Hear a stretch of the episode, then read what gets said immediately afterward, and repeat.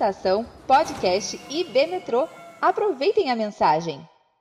Hoje, a terceira mensagem da série Extra Extra, o mundo acabará amanhã de manhã, que é a mensagem Vencendo Vem Jesus. O que esperar da segunda vinda? Saiu errado, eu passei errado para a nossa designer. O que esperar da segunda vinda do Messias? E eu quero falar algumas coisas muito importantes sobre essa, essa mensagem. É um texto difícil que nós vamos ler hoje, um texto de Apocalipse 19. E aí tem crente. Essa semana também eu perguntei no meu Instagram do que, que você tinha medo, né? E aí muita, quando criança. E aí muita gente respondeu, eu tinha medo de ler o Apocalipse. Eu tinha medo quando o pastor pregava em Apocalipse. Eu tinha medo. Por quê? Porque as pessoas ensinam errado, né? As pessoas não ensinam do jeito correto. E aí também, claro, depende da idade, né? Eu me lembro que eu tinha cinco anos, o grupo M da Palavra da Vida foi lá na minha igreja em Poços de Caldas, e eles fizeram um musical chamado Apocalipse. Aí tinha um lençol e ficava uma luz vermelha e todo mundo se debatendo como se fosse um inferno. Eu com cinco anos de idade fiquei desesperado. Mas enfim, né? Vamos lá. Apocalipse foi escrito pelo apóstolo João. João que foi o último dos apóstolos a, a morrer e foi o único que morreu não martirizado. E ele provavelmente era o mais novo dos discípulos de Jesus, por isso viveu, diz a tradição, bem próximo do ano 100 depois de Cristo, ou seja, ele ficou ainda 70 anos, 60 e poucos anos depois da morte e ressurreição de Jesus. Ele terminou a sua vida baseado em Éfeso, onde inclusive tem, diz a tradição, o lugar do seu túmulo. E é inclusive em Éfeso que dizem, se você assistiu o Código da Vinci, você lembra disso, que dizem que o corpo de Maria está enterrado lá. Por que, que Maria estaria enterrada lá? Se você se lembrar, na cruz, Jesus disse para João: Essa é a tua mãe, e mãe, esse é o teu filho.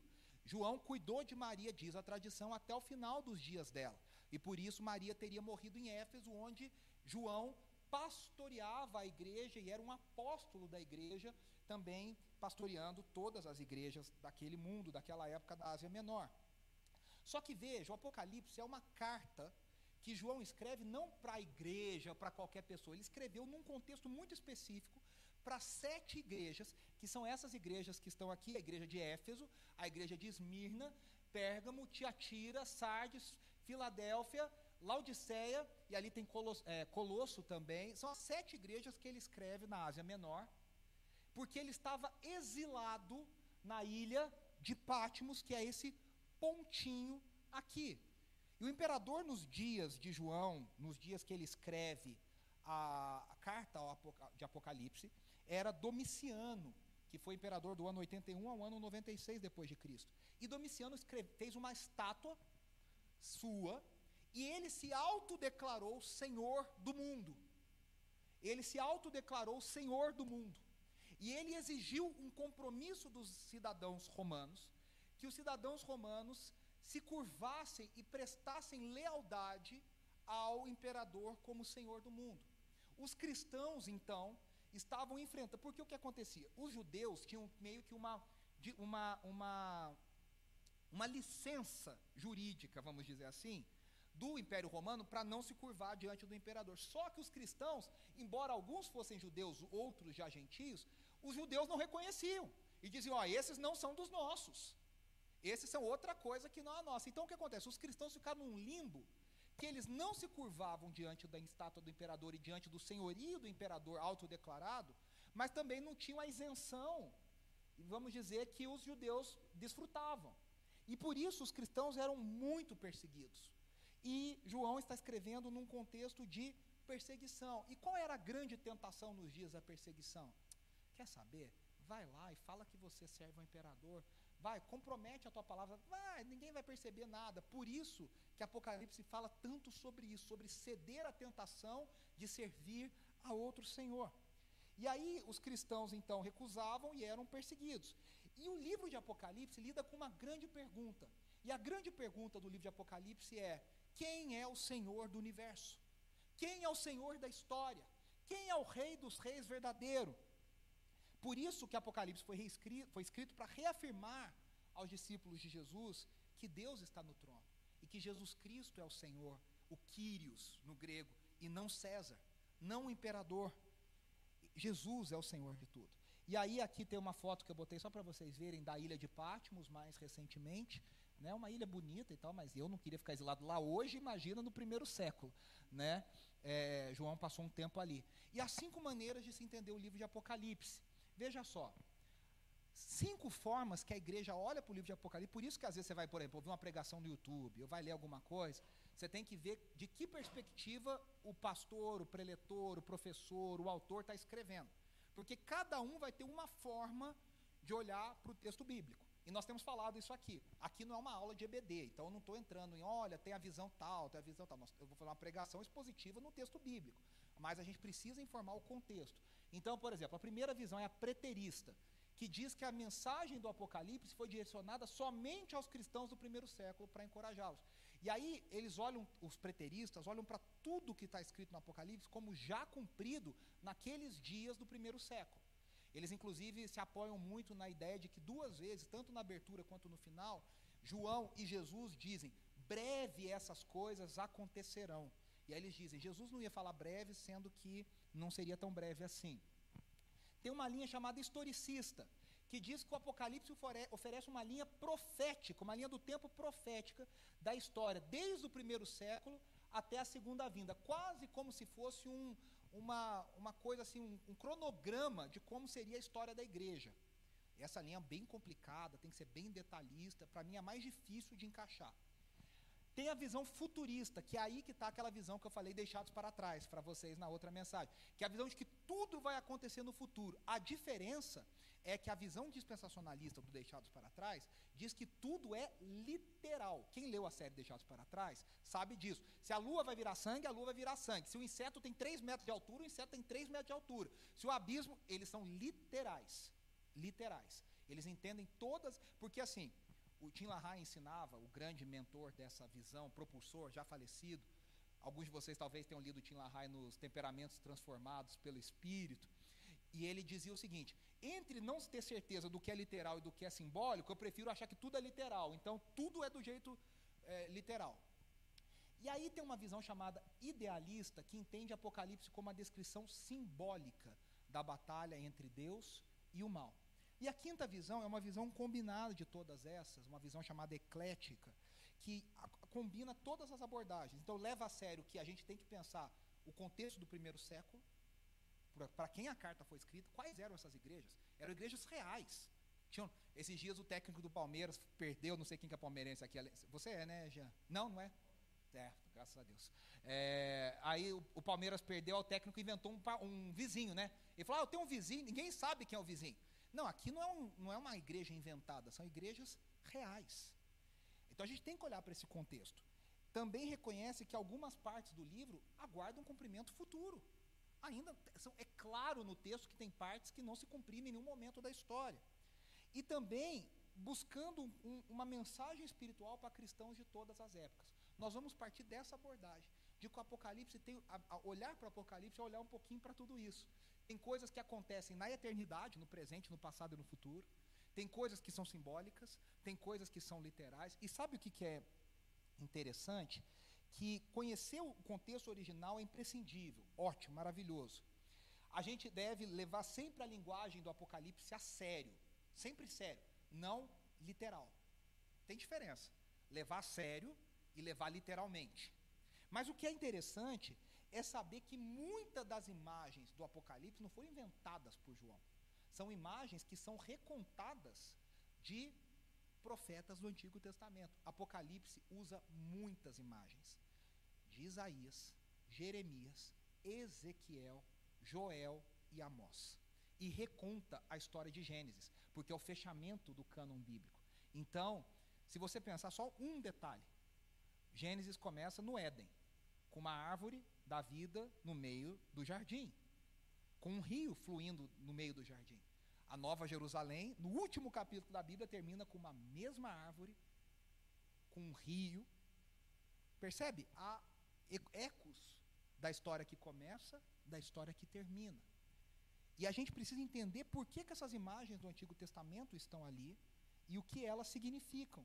E também ecos do mundo greco-romano, mundo helenista de João. Então a gente vai olhar para o geral, e aqui eu convido você ao seguinte: eu sei que a tentação é grande, ainda mais se você já estudou bastante sobre o assunto. A gente não vai traçar uma linha. Tem gente que tem um cronograma da volta de Jesus. Ele vai voltar, ele vai subir, depois ele vai tirar um descanso, vai ter não sei o que lá, vai ter isso, vai acontecer aquilo, pega o elevador, desce do elevador, faz isso, a igreja sobe. Ah, você já deve ter ouvido alguns professores de escatologia. O cara tem uma agenda assim. Nem a agenda do presidente é tão detalhada. O cara sabe tudo o que vai acontecer. E deixa eu falar, se você for sincero, não dá para dizer.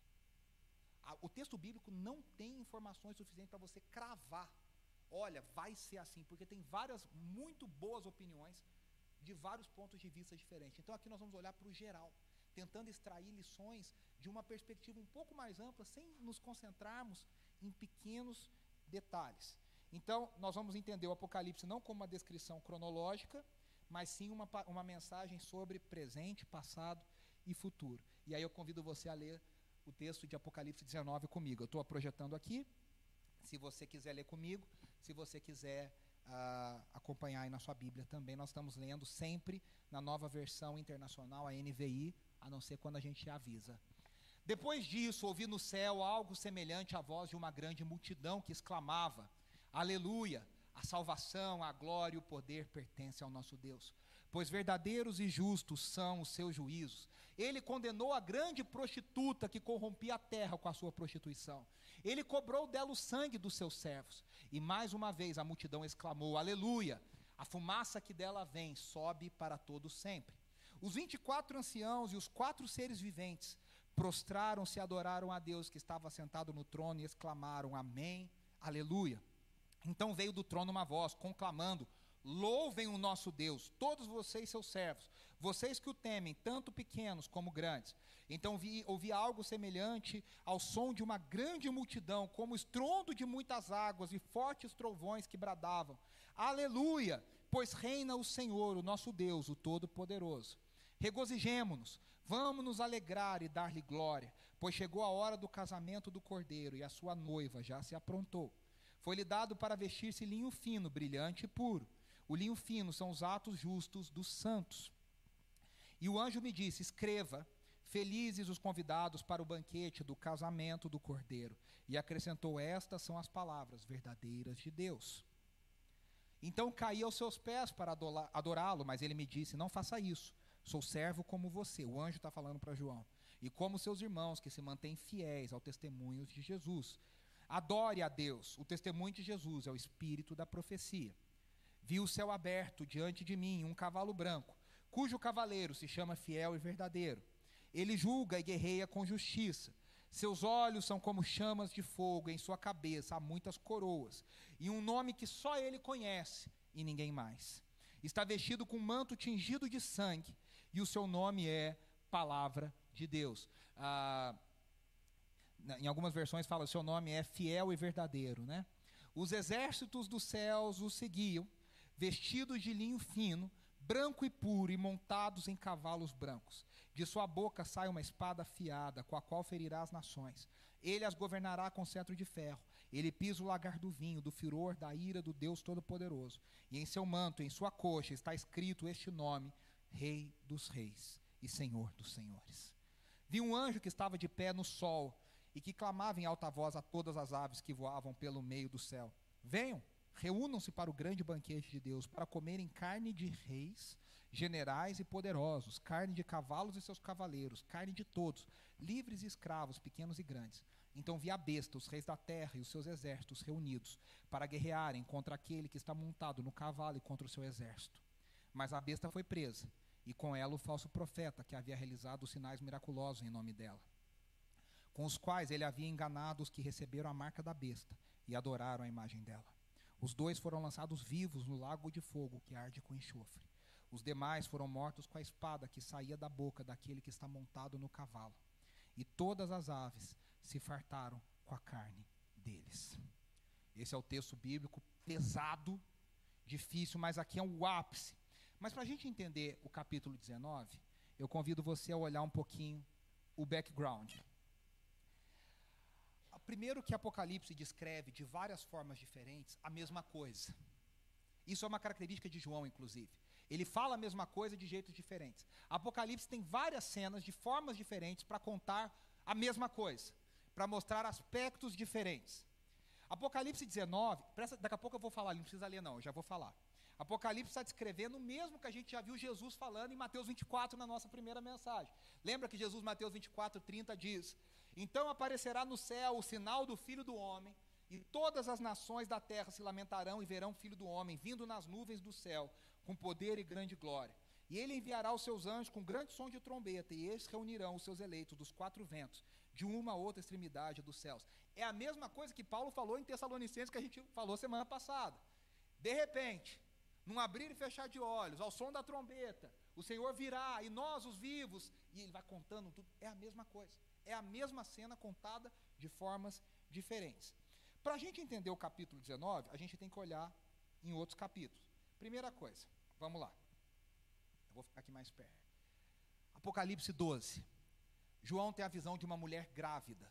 E essa mulher grávida se veste com o sol, tem a lua nos pés e as estrelas na cabeça. O que, que significa isso? A gente não tem tempo para a gente ficar aqui fazendo, eu vou já dar a resposta rápido. Essa mulher é Israel. Lembra do texto de Gênesis, quando José conta para os seus irmãos que ele teve um sonho, e ele diz: Eu vi onze estrelas, o sol e a lua. Por que, que ele viu onze estrelas? Porque ele era a décima segunda estrela. O sol e a lua era Jacó e Raquel, e eles se curvavam diante de mim. O que, que José estava. Quando fala do sol, das estrelas e da lua, essa mulher é, é Israel. Essa mulher é o povo grávido do Messias, onde o Messias deveria nascer, a chamada linhagem messiânica. Só que essa mulher não está sozinha, na frente dela tem um dragão. E Apocalipse 12 diz que esse dragão é conhecida como, desde Gênesis, como a velha serpente. Aqui a gente deveria ler e falar assim, ah, porque aqui conta que a serpente de Gênesis era Satanás, o dragão. Até aqui a gente não tinha essa informação, é que a gente lê a Bíblia já com spoiler contado antes. E o dragão quer comer a criança que está para nascer. O que, que João está descrevendo em Apocalipse 12? A guerra que aconteceu entre Satanás e o povo de Deus em toda a história. Você vai se lembrar que quando Satanás provoca o pecado em Adão e Eva, a maldição Deus diz: Você feriu a mulher, você feriu o homem, mas o filho dela vai lhe pisar a cabeça. Gênesis 3,15, o proto-evangelho. E nós vemos toda essa dinâmica. Satanás Eu vou destruir esse menino antes que ele me mate. Antes que o filho dela me mate. Abel. Quantas vezes na história do Antigo Testamento houve perigo para a continuidade da linhagem de Jesus? Aquela genealogia de Jesus não é paz e amor, é sangue, guerra, fuga, medo. Olha, vamos lá. Abel. Satanás olhou para Caim, olhou para Abel, falou: Ah, eu sei quem que é o filho aqui que Abel. Caim era mau. Ele faz Caim matar Abel. Noé. Se não fosse a família, a humanidade iria acabar. Deus salvou uma família. Moisés, quando Moisés nasceu, Faraó mandou matar todos os meninos daquele povo, que aquele povo se multiplicava. Reis conta uma história de uma rainha chamada Atalia. E essa mulher um dia acordou e ela matou todos os filhos de Davi. E a promessa era que a, o, o Messias viria pela linhagem de Davi. Ela matou todo mundo, menos um, que foi escondido dentro de uma câmara secreta, que não era o Harry Potter, era o protótipo. Um de todos os descendentes de Davi sobrou um. Esther Gente, a história de Esther, o povo de Israel não foi exterminado por isso aqui. Aos nossos olhos, Deus está no controle, Deus está tranquilo. Mas a gente, a última tentativa da serpente, do dragão, foi com Herodes. Os, os magos vêm do Oriente, os sábios, e falam: cadê o rei, o Messias? Ué, que Messias? Onde ele deveria nascer? Manda matar todas as crianças de dois anos para baixo em Belém. Por que, que Jesus foi salvo? Porque o anjo mandou José e Maria fugirem para o Egito. Há uma guerra cósmica. E, a, e Apocalipse 12 diz que os remidos conquistam o dragão através do sangue do cordeiro. E aí ele continua falando. Apocalipse 13, ele usa a linguagem de Daniel.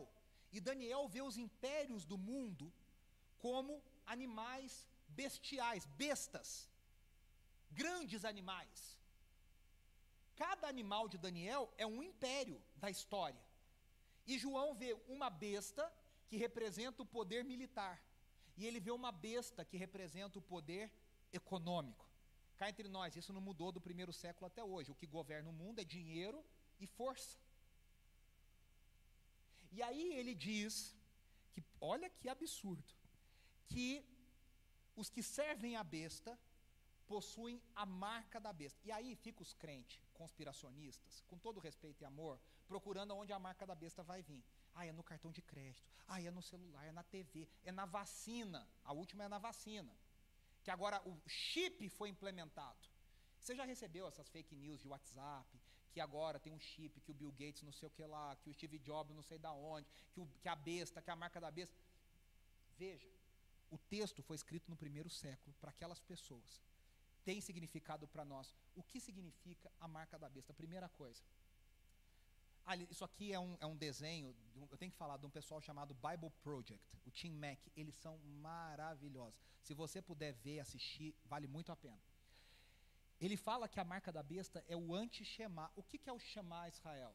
Deuteronômio 6. Ouça Israel, o Senhor teu Deus é o único Deus. E diz: escreva essa lei na sua testa e na sua mão, para não se esquecer dele, desse mandamento. Qual mandamento? Ouça Israel, o Senhor teu Deus é o único Deus.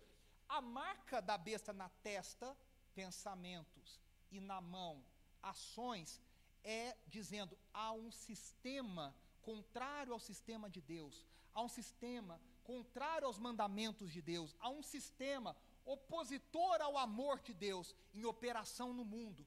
E aqueles que servem a esse sistema têm nos seus pensamentos e nas suas ações a marca do anticristo, a marca da besta, que não é a marca daqueles que vencem no poder do cordeiro, no sangue do cordeiro. De novo, César está dizendo: Eu sou o rei do mundo, e os cristãos são chamados a servir um cara que foi morto pelo Império Romano, mas que eles acreditam que ressuscitou, e ao ressuscitar, ele tomou sobre si o verdadeiro senhorio do mundo. Por isso ele diz: Esses não se curvam diante da marca da besta.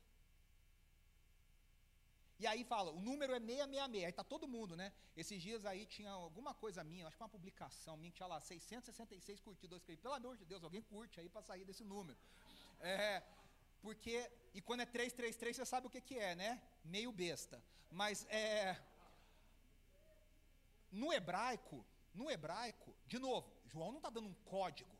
Se você, como eu, na sua adolescência, leu o código da Bíblia, lá, achei as conspirações, a gente adora essas coisas.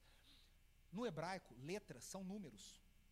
E números, as letras são, são, são codificadas em números. 666 no hebraico escreve a palavra Nero César. No hebraico, o 666 escreve besta. O que ele está dizendo é o seguinte: o poder da besta agora está em operação no Império Romano. Já teve outros nomes. Quando ele evoca a ideia de Daniel, ele está dizendo: já foi o Império Babilônico, já foi o Império Persa, já foi o Império de Alexandre o Grande. E nos nossos dias, essa força bestial, essa força opositora ao, ao poder de Deus, está no Império Romano. Por isso que aqui está como Roma. E aí a gente chega em Apocalipse 19, que a gente leu. E a gente acabou de ler, porque no capítulo 17 e 18, e aí eu tenho mais um desenho, João vê a grande meretriz bebendo um cálice, e no cálice ela bebe vinho? Não, ela bebe o sangue dos inocentes. E aí ele chama essa mulher de grande meretriz, a grande prostituta.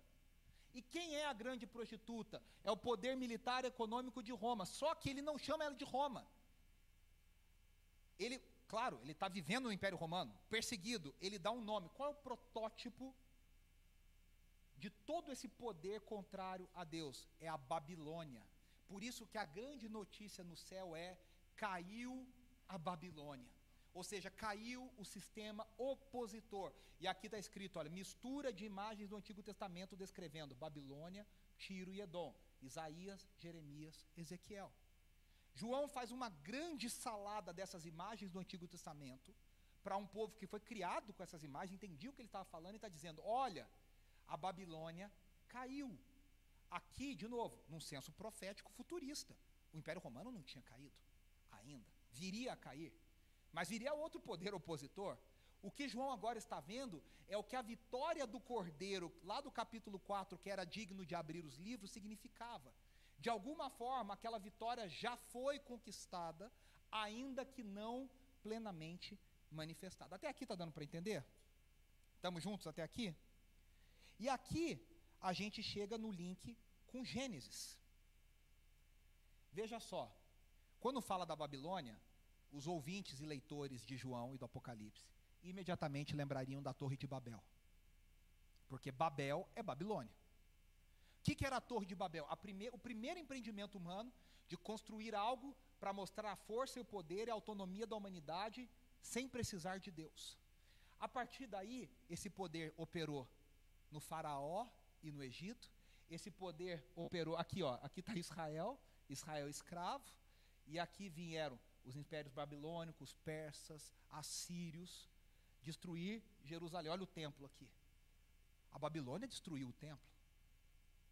Levou o povo cativo por 70 anos. Os assírios destruíram as tribos do norte, Israel, e nunca mais voltaram, nunca mais existiram. Esse poder sempre esteve ali. E a Babilônia, Babel, representa essa rebeldia. E aí nós estamos lendo em Apocalipse 19, imediatamente após a queda da Babilônia. A queda da Babilônia significa o quê? O dia do Senhor. Eu até escrevi ali, ó, se você leu, eu já mencionei isso em outras mensagens, o dia do Senhor, o já e o ainda não. O que João está dizendo é o seguinte: Cristo, o verdadeiro Senhor do universo, já derrubou a Babilônia. Aí leitor fala, como se o Império Romano continua operando? E aí que está a grande história, porque no Antigo Testamento, na cabeça do judeu, o dia do Senhor era um evento único.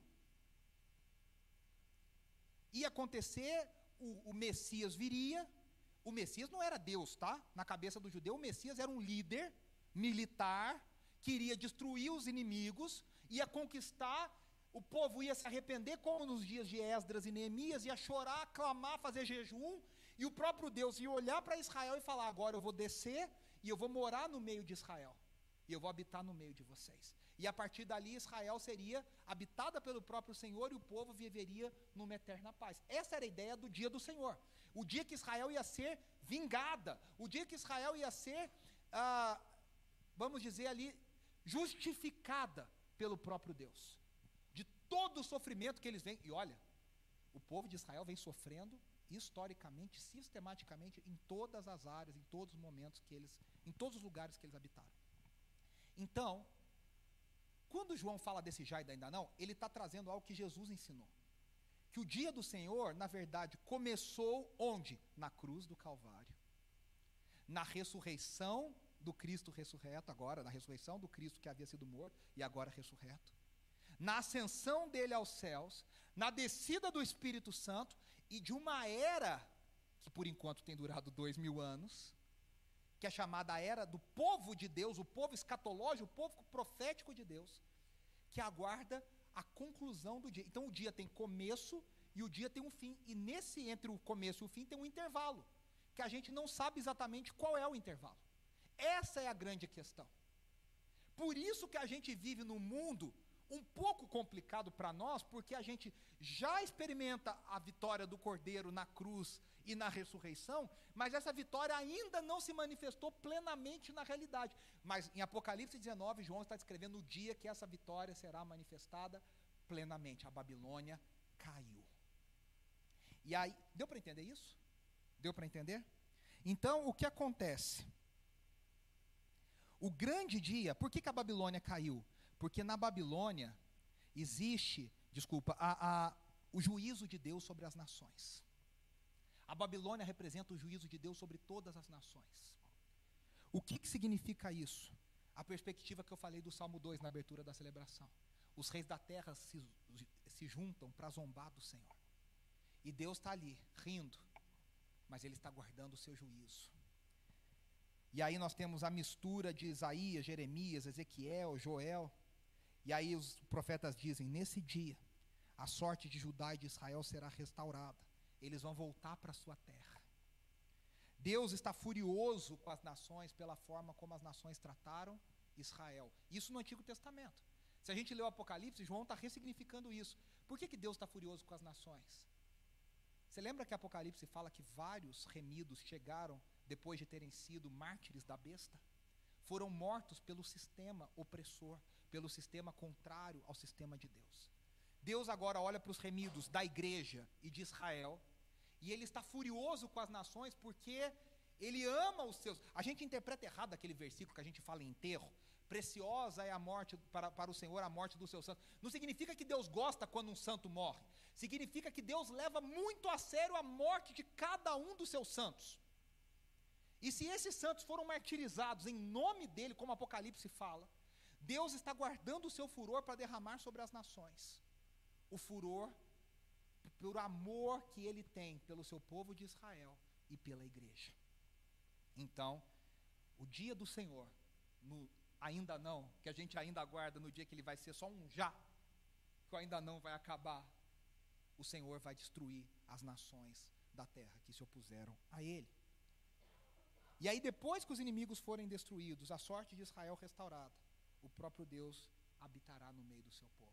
A única coisa é que continua tudo igual, a única coisa está dizendo, olha, tem um intervalo entre uma coisa e outra, que é esse que nós vivemos. Então, veja só,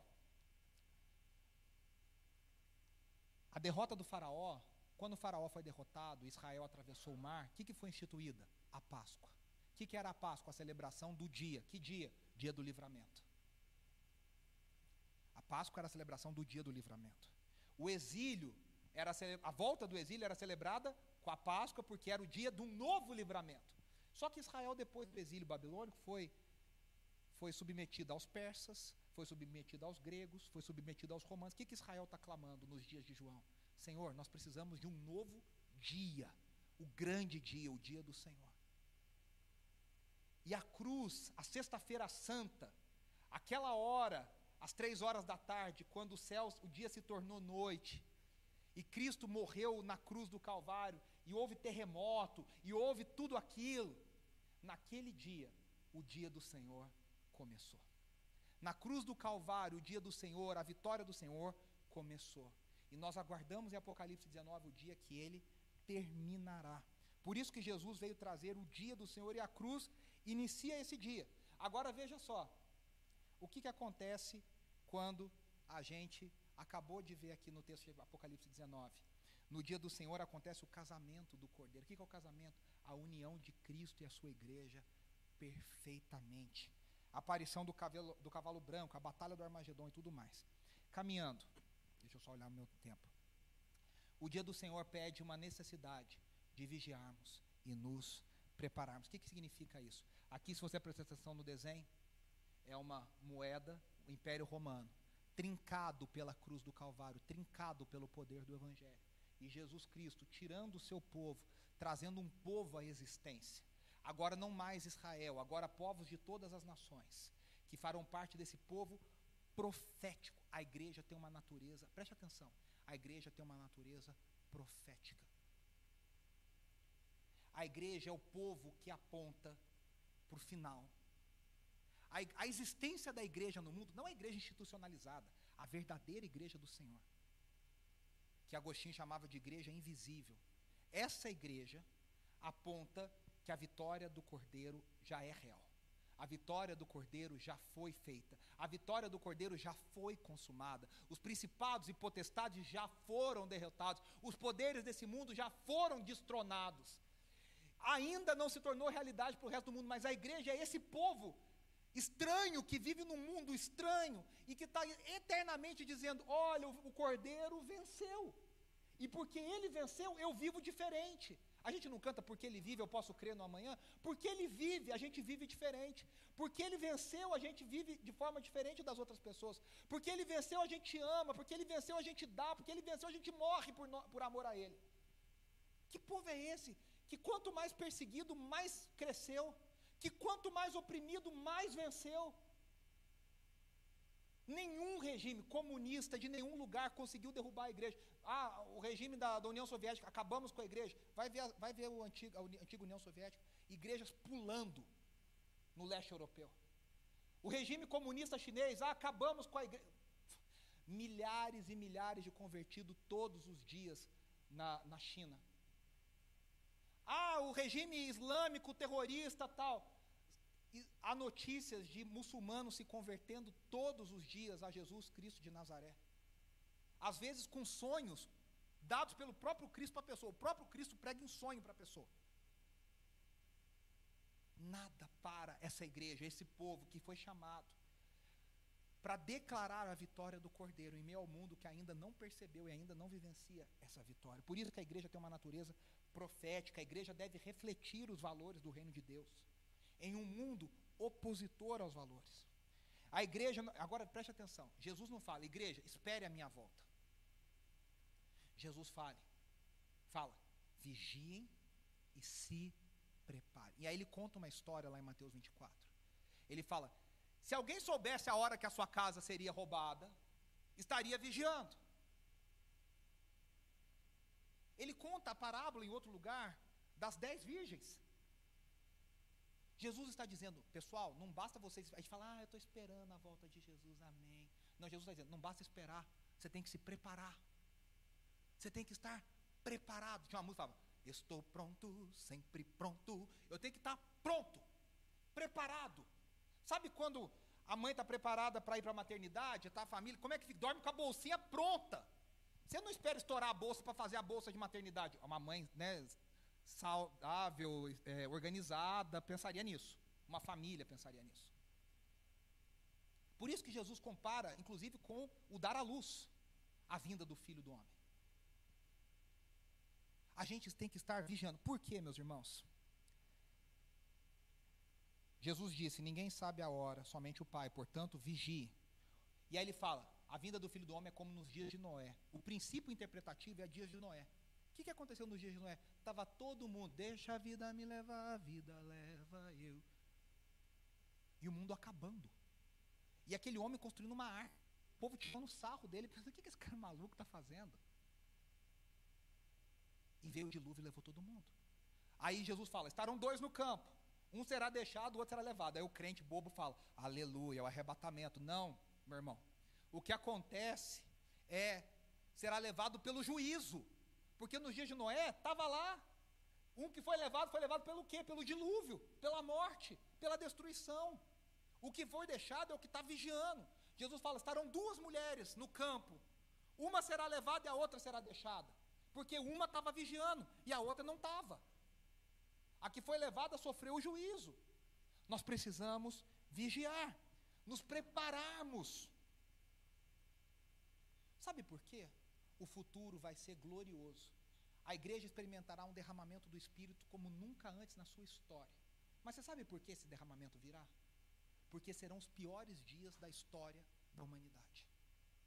É quase como se Deus estivesse dizendo: só é suportável se eu derramar do meu espírito uma medida extrema pelos dias que virão. E a gente não passa por dias difíceis na flauta. A historinha da, da, da cigarra e da formiga já nos contava essa história, essa lição. Quando a gente sabe que o inverno vem, a gente precisa se preparar. E a gente deve ajudar os outros a se preparar. A mensagem deve ser, meus irmãos, os dias são maus, os dias são difíceis. Acorda. Não tem tempo para o cristianismo soft. O cristianismo de você é o centro do coração de Deus. Você é maravilhoso, você é especial, você é amado. Você é filho. Não, esse, esse, cristianismo não tem espaço mais. Você é lindo, você é amado, você é. Olha, lindo. Mas os dias são difíceis. Os dias são difíceis. Por isso que virá um derramar do Espírito. Ecos de Joel. Joel diz: Nos últimos dias derramarei do meu espírito sobre toda a carne, vossos filhos e vossas filhas profetizarão, os velhos terão sonhos e os jovens terão visões. Esse profetizar, esse derramar começou em Atos, no, no Pentecostes, mas o Jairo ainda não, mostram que esse derramar continua acontecendo e ele virá se intensificando nos tempos do fim. A igreja precisará do grande derramar do Espírito para suportar os últimos dias. E aí Jesus fala dos sinais que a gente tem que vigiar. Quais são os sinais da sua vinda mais se mostram cada vez como a gente cantou hoje aqui? o evangelho será pregado em todas as nações. Esse é um dos sinais. Nós vivemos uma época e uma era onde o evangelho tem sido pregado como nunca antes na história, pelo alcance das redes sociais, da internet, dos meios de comunicação. Haverá ao mesmo tempo uma grande apostasia. E deixa eu te falar uma coisa: apostasia não é o ímpio falando besteira. Apostasia é o que se diz cristão apostatando, ou seja, pregando um evangelho que não é evangelho. Apostasia é alguém que supostamente deveria estar do lado de dentro, falando o discurso do lado de fora. É um falso evangelho. Vai aumentar muito. Então, de novo, fique atento, não basta ter carinha de crente, falar que é crente, que a música é de crente, gravadora gospel, cara gospel, a camiseta gospel. Não basta. Cada vez mais nós temos que vigiar e procurar o verdadeiro evangelho viver o verdadeiro evangelho, ouvir o verdadeiro evangelho, aprender do verdadeiro evangelho. Haverá uma grande perseguição, perseguição a quem? Aos que cada vez vão se escolher não se render ao sistema. Eu não sei você, meus irmãos. Mas quando a gente vê a agenda que está por aí, a chamada agenda, que está nos desenhos infantis, que está nas séries, e eu não estou falando para não ver, para não participar, a gente assiste, mas a gente tem que estar atento, a gente não pode achar que isso é neutro, há uma agenda e eu não sei você, parece que cada vez eles estão puxando mais, e apertando mais, e querendo mais. Pensa quantas coisas você falava que hoje você tem que pensar cinco vezes antes de falar para não ser taxado disso ou daquilo. Pensa que, nesse exato momento no Brasil, há pastores sendo chamados, e eu não vou discutir se certo ou errado, pelo Ministério Público, para defender diante do Ministério Público o que falou em pregação, dentro de um culto. Isso é coisa que aconteceu agora no Brasil. Hoje, mês passado, semana passada. E isso vai piorar. Então não há hoje na sociedade, não há espaço para cristão, paz e amor que não sabe defender a sua fé. Que é apertado pelos colegas de trabalho, que é apertado pelos familiares e não sai nada. Eu tinha uma professora que falava assim: "No dia da prova, eu vou apertar vocês que nem chuchu". E quando a gente aperta chuchu, não sai nada, sai água. E ela falou: e eu vou rir dando nota para vocês, porque vai sair água de vocês. Ela era meio terrorista. Um ambiente muito saudável, nada tóxico, crianças super felizes. Pegava, puxava pelo cabelo, assim, era maravilhosa. Tem muito crente que se aperta, o cara não sai nada. Gente, não tem tempo mais para a gente ser infantil na fé. Os tempos estão correndo que a gente tem que ser maduro na fé. Ou a gente não vai suportar, ou a gente vai sucumbir. Há uma guerra, que é a guerra do dragão contra a mulher grávida. Nós estamos nela. E haverá, por último, o surgimento do anticristo. Nós vamos falar disso em outra mensagem, não vou falar dele hoje. Então, a verdadeira igreja será gloriosa e poderosa, enquanto a humanidade estará em rebelião total contra o seu Criador. Guarde isso. A igreja verdadeira será gloriosa e poderosa, mas ao mesmo tempo a humanidade vai estar no seu pior. A humanidade está, ó, a igreja estará no ápice do seu amor por Deus. E a humanidade estará no ápice do seu amor por si mesma. Os homens vão se amar cada vez mais, e a igreja vai ser chamada para amar cada vez mais ao Senhor. A minha amiga Helena Tanuri diz: Aquele que peca vai pecar cada vez mais, e aquele que se santifica se santificará cada vez mais. Meus irmãos, isso é uma mensagem urgente. E aí a gente caminhando para o final. O dia do Senhor fala, em Apocalipse 19, da grande festa de adoração e do casamento. O julgamento das, de Deus nas nações promove uma grande alegria no povo de Deus. Aí você fala, nossa, o povo de Deus celebra a morte? Não, o povo de Deus não celebra a morte. O povo de Deus celebra a justiça de Deus. Porque aqueles que foram julgados não foram julgados injustamente. Eles receberam o preço do seu pecado.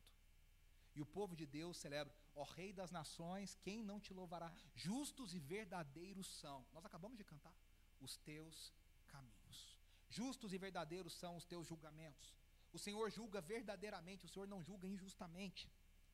A gente não se alegra na destruição do ímpio, mas na justiça perfeita. E aí o relacionamento de Deus com o seu povo é comparado vez após vez, após vez, após vez no Antigo Testamento com um casamento.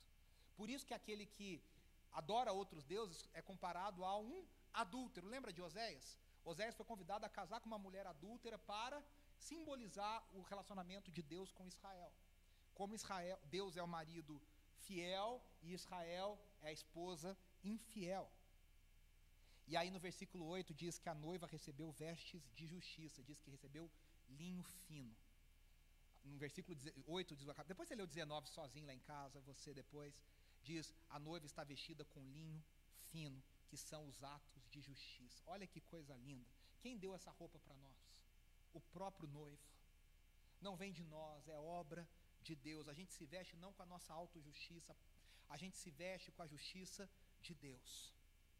Só que a gente, debaixo da santificação, a gente opera em atos de justiça. E aí diz que há uma grande explosão de adoração, como nós cantamos aqui, Santo, Santo, Todo-Poderoso.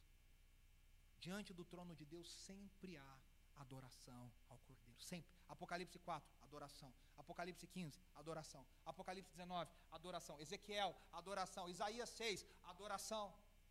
Eu estava falando com a Andressa hoje, vou fazer um comentário, assim, um insight que eu tive lá. Você já percebe, sabe aquelas músicas que você fala assim, pensa nos últimos 30 anos, quem é velho de igreja? Aquelas músicas que você fala assim, nossa, essa música parece que não foi nem feita na terra, parece que ela desceu do céu. Eu lembro de algumas, e todas elas, se você concordar comigo, todas elas falam do Cordeiro de Deus. Preste atenção, canção do Apocalipse, vocês concordam? É aquela que você fala, meu Deus, que música. No mundo inteiro, em todas as línguas. Igrejas do mundo inteiro cantando. Santo, Santo, Santo, Deus Todo-Poderoso. Você dá um negócio assim. O Marcos Witt fala que são canções celestiais. Você quer lembrar uma que foi feita no Brasil, que foi cantada em várias línguas pelo mundo? Ao que está sentado no trono. Igreja pentecostal, apostólica, de portinha, mega igreja, todo mundo cantou. Eu fui para Moçambique, a Heidi Baker falou para mim: canta poderoso Deus. Poderoso Deus. E a igreja vinha abaixo. Qual que é a música mais amada do Ronquenole, o maior líder de louvor dos anos 90? Vejo o Senhor, vejo o Senhor exaltado na todas as músicas que a gente. Qual era a música dos vencedores que mais arrepiava antigamente? Ao que está sentado no trono e ao Cordeiro seja o louvor e a honra e a glória. Ou do louvor um glória para sempre ao Cordeiro de Deus, a Jesus. Veja, isso não é coincidência. Existe um poder espiritual diferente quando a igreja de Jesus reflete a adoração celestial do triunfo do Cordeiro. O casamento reflete em adoração. E aí, a igreja adora. Por que, que a gente já adora? Antecipadamente. A gente adora já antecipando esse dia. A gente canta aqui, aguarda o dia, que diz, aguarda o dia em que virá. Virá Rei Jesus, meu coração deseja ver. Nosso irmão Dadai. A gente aguarda esse dia, a gente adora em antecipação. O maior privilégio que eu e você temos na vida é de recebermos um convite para essa festa. Porque nós somos parte da noiva e ao mesmo tempo nós somos convidados a celebrar esse casamento. Se tem casamento que eu quero estar, não é casamento de princesa, de príncipe, de rei, de nada. Alguns têm uma comida muito boa, mas é outra história. A gente quer estar no casamento do Cordeiro, nas bodas do Cordeiro. E aí eu encerro dizendo que o dia do Senhor é uma batalha. A gente às vezes dá tanta, escuta tanto falar sobre o Armagedon, Armageddon, o vale. Mas deixa eu te contar uma coisa, essa seria a batalha mais anticlímax da história do cinema se fosse filmada, por exemplo. Que é uma batalha que não tem luta. Vocês perceberam que o texto não tem luta nenhuma? Fala, desceu o rei, só que ele desce e já venceu. Ele só desce para decretar a derrota dos inimigos. E aí eu quero encerrar falando uma coisa muito bonita. Essa figura é do cavaleiro do cavalo branco. No seu manto tingido de sangue, na sua coxa, na sua está escrito Rei dos Reis e Senhor dos Senhores. Eu quero ler algumas coisas aqui sobre, olha, Jesus é retratado como guerreiro, juiz e rei. Guerreiro, juiz e rei. João descreve oito atributos da sua vinda. Eu vou falar os oito aqui, rapidamente. Primeiro, antes dos atributos, ele diz que a vinda, a segunda vinda de Jesus será em glória e poder. Completamente oposta à primeira vinda, que foi humilde e escondida. Não vai ter essa coisa de manjedora, disso. segunda vinda é em glória e poder. Primeiro, primeiro atributo.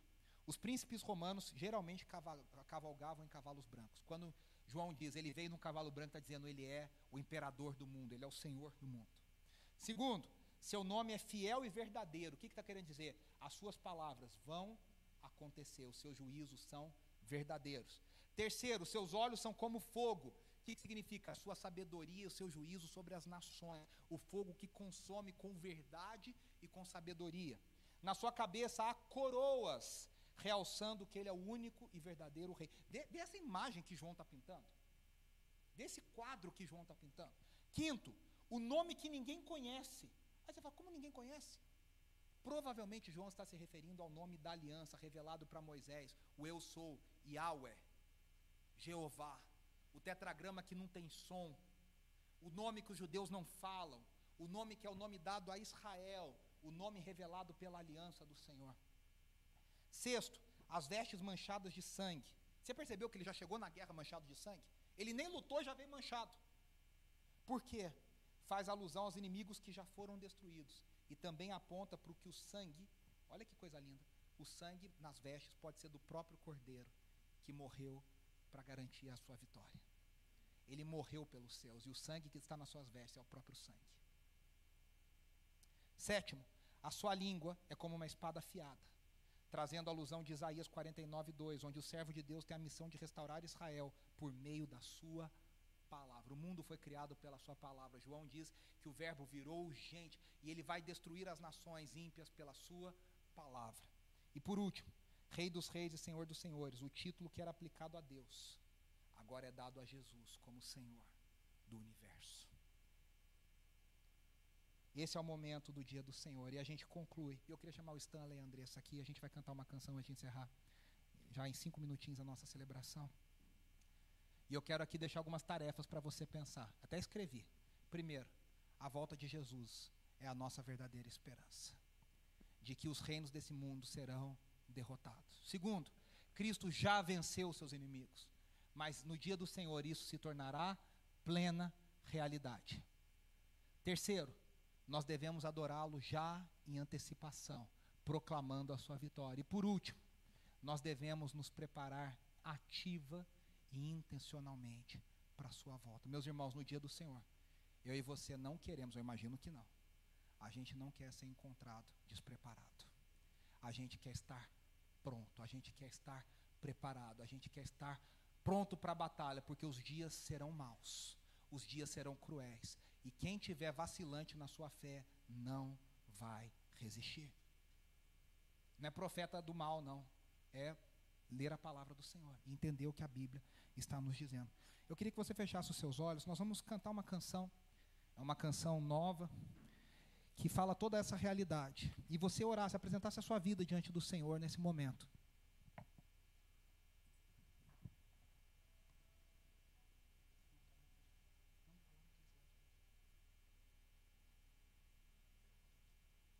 Apresente a sua vida diante do Senhor, nós vamos orar.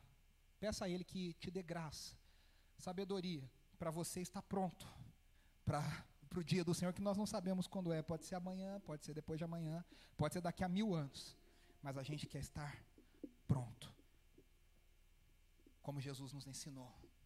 Que Ele nos dê a graça de ser uma, sermos uma comunidade que desperta outros para essa realidade. Que Ele nos dê a graça de proclamarmos no mundo caído o senhorio de Cristo Jesus.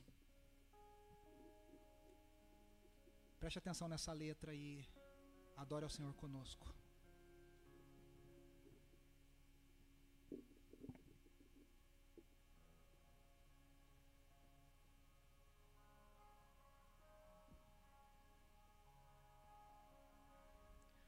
Nosso mundo está perdido. Está. E a escuridão crescendo. Está mas é verdade que ela não conseguirá deter a luz. Nós queremos algo novo ver surgir.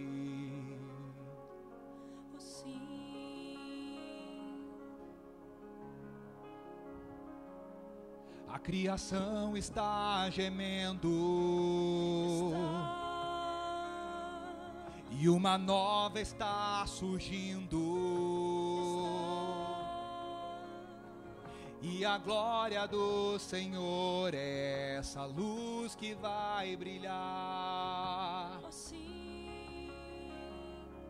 Lembraremos do que Cristo nos falou.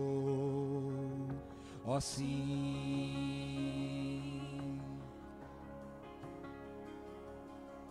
E alguém digno, e alguém santo, e pode alguém o selo quebrar o livro abrir. Leão de Judá, Cordeiro de Deus, a raiz de Davi que morreu para salvar e nos redimir. Será digno, será digno do louvor, da honra e da glória. Será digno, santo. Ele é.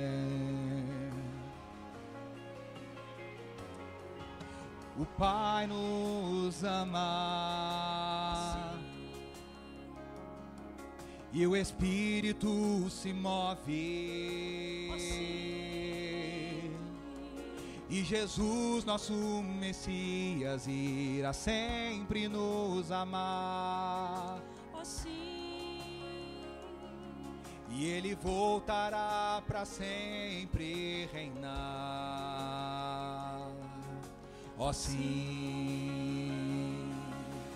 E alguém digno, e alguém santo, e pode alguém o selo quebrar e o livro abrir. Leão de Judá, Cordeiro de Deus a raiz de Davi que morreu para salvar e nos redimir. Todo povo e nação, língua e geração, sacerdotes do reino e para sempre vamos com Cristo reinar. Ele é digno, será digno do louvor, da honra e da glória. Será digno, será digno, será digno, Jesus.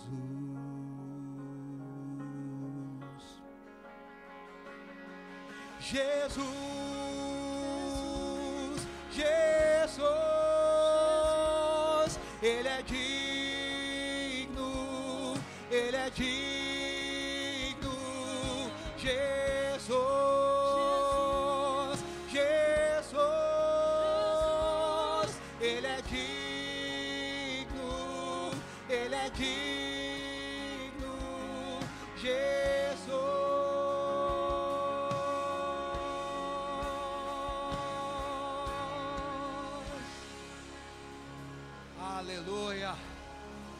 Senhor, nós te agradecemos. Nós te agradecemos porque o Senhor é digno de quebrar o selo, de abrir o livro. E nesse livro estão escritos os nomes de todos nós, remidos, lavados no sangue do Cordeiro de Deus que morreu para nos salvar. Obrigado, Senhor, obrigado porque pelo teu sangue nós somos convidados, convidados para tuas bodas. Obrigado porque pela tua morte a Babilônia cairá. A Babilônia já caiu e um dia a Babilônia cairá plenamente. Capacita-nos, Senhor, fortalece-nos, Senhor, para vivermos debaixo da tua palavra, para sermos um povo profético, que anda debaixo da tua palavra, apontando a volta do teu filho. Capacita-nos, Senhor.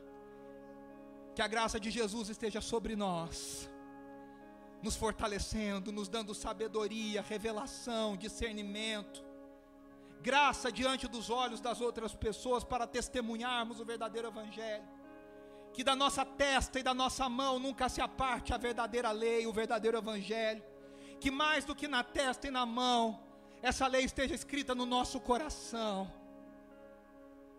Que o poder do Espírito Santo e as suas consolações estejam conosco hoje, em nós, sobre nós, sobre as nossas famílias, sobre os nossos queridos, abundantemente, dia após dia, sejamos cheios do Espírito da graça, do Espírito de Deus, do Espírito do Pentecostes.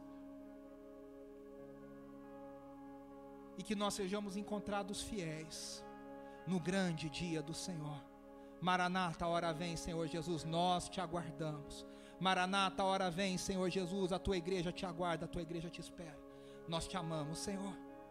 Nós oramos no nome do Cordeiro de Deus, o Rei dos Reis e Senhor dos Senhores, o Cavaleiro do Cavalo Branco, fiel e verdadeiro, Jesus Cristo, o primeiro e o último, o Alfa e o Ômega. É no nome dele que nós oramos. Amém. Amém.